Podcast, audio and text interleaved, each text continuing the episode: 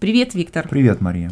Сегодня я предлагаю поговорить про Украину, про сам термин, э, про то, что обозначает это слово. Если посмотреть на само слово внимательно, это то, что в нем есть корень край. И Украина, в принципе, это земля у края.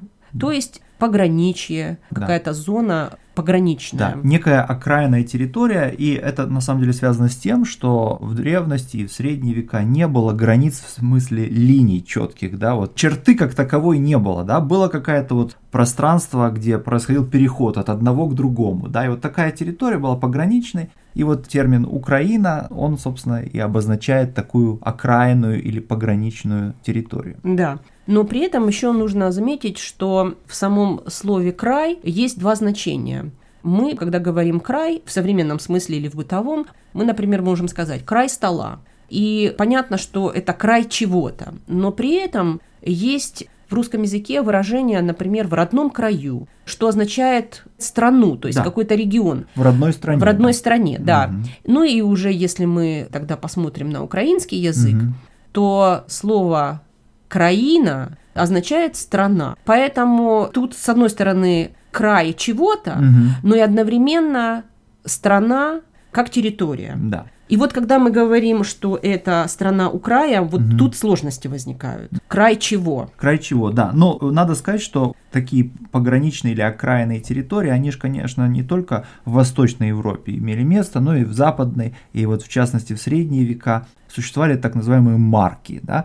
Марки – это такие крупные территориальные образования, провинции, да, вот, которые находились у края, у границ. Соответственно, во главе марки стоит маркиз, Маркиз, да? да, один из аристократических титулов, да. Вот, да, вот есть сред... графы, да. есть герцоги, а есть, а есть маркизы, маркизы да. да. И вот марка, да, это да. его владение. Да, и вот Украину можно в какой-то степени сравнить вот с такой средневековой маркой. Но тут вот еще, наверное, стоит упомянуть, что этот термин Украина, он встречается с одной стороны в ранних восточнославянских источниках, да, ну, в частности, есть такая повесть временных лет, это самое старинное изложение истории восточных славян в 12 столетии. И вот что интересно, что характерно, что там, в этом, в этом источнике, слово Украина используется во множественном числе, то есть Украины. Вот. И на самом деле, насколько мне известно, в польских источниках того же примерно периода также встречается слово Украина и также во множественном числе. То есть в этом смысле получается, что Украина угу. или Украины это окраинные земли, да. да, и вот окраин бывает много, много там да, несколько. Да. Все-таки, э, мне кажется, надо объяснить окраинные земли, пограничные земли между чем и чем. Да, да давай это объясним, и, э, потому что сейчас вот мы, когда смотрим на карту mm-hmm. и с чисто технической такой э, зрительно, да, да, точки зрения располагаем карту, у нас есть вверх-вниз, право-лево, и мы видим, что Украина находится, ну, как минимум, между Россией угу. и Польшей. Да.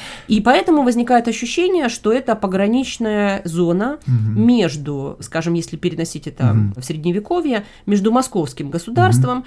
и польско-литовским государством. Да. Не хотела употреблять слово «Речь Посполитая», да, да. но употребила. Да. То есть, другими словами, получается, что сейчас мы воспринимаем Украину как пограничную какую-то страну между Западом и Востоком. Но на самом деле в средние века она была пограничной страной между севером и югом. Точно. Скорее. На юге была степь, да, степь такая огромная, равнина. Незаселенная. Незаселенная. Ну как незаселенная? Там были кочевые племена, да. Там, где, скажем, вот в Крыму угу. и в южной материковой угу. части, да, угу. там мы можем найти татар. Была некая такая степная зона, да. где никто не жил, там не могли люди жить просто потому, что набеги На... татар. То есть, ну это все как бы такие кочевые или полукочевые народы, которые заселяли вот эту огромную степь, которая простирается от Украины чуть ли не до Китая. Ну да, вот давай мы всей... обозначим время. Речь идет о периоде Средневековья, да, то есть там 11, 12, 13, 14, 15, 16 века, 17 века, да, все это время, это время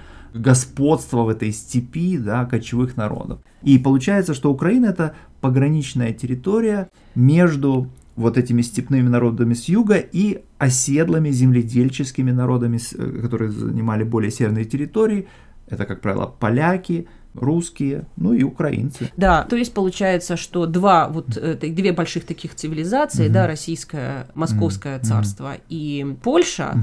и это их проблемная зона, Мгм. которая подвергается набегам со Мгм. стороны татар. Да. И вот поэтому это пограничие между севером и югом. Мне очень нравится это объяснение.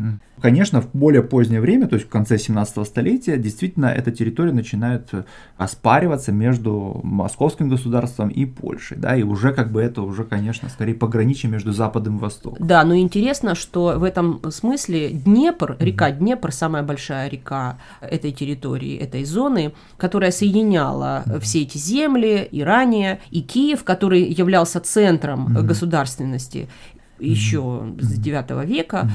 эта территория, эта река становится границей. Мгм. Вот именно тогда, когда теперь эта зона воспринимается пограничием между Востоком и Западом. Мгм. И Киев, который располагается на Мгм. Днепре, Мгм. является пограничным городом, и они Мгм. вот его оспаривают Да. в разных договорах. Они говорят, вот Киев будет у нас или Киев будет у нас. И Мгм. вот считается какой-то даже победой моральной, Да. если Киев, граница по реке, а Киев вот удается там на несколько лет забрать себе. Ну да. То есть в это время, ну вот точно, наверное, до конца 17 века мы можем говорить про Украину как о географическом термине, как о политической окраине, и вот только уже в XIX веке этот термин приобретает современное политическое значение, То как, есть- как есть- название региона, который потом вот станет э, современной Украиной. Да, то есть как обозначение страны, которая на самом деле по площади превосходит Францию, да, и тем самым является одной из крупнейших стран Европы. Но это уже, наверное, тема отдельного разговора. Да, и Да. это уже другая история. Ну да. Ну Ну, пока. Ну пока.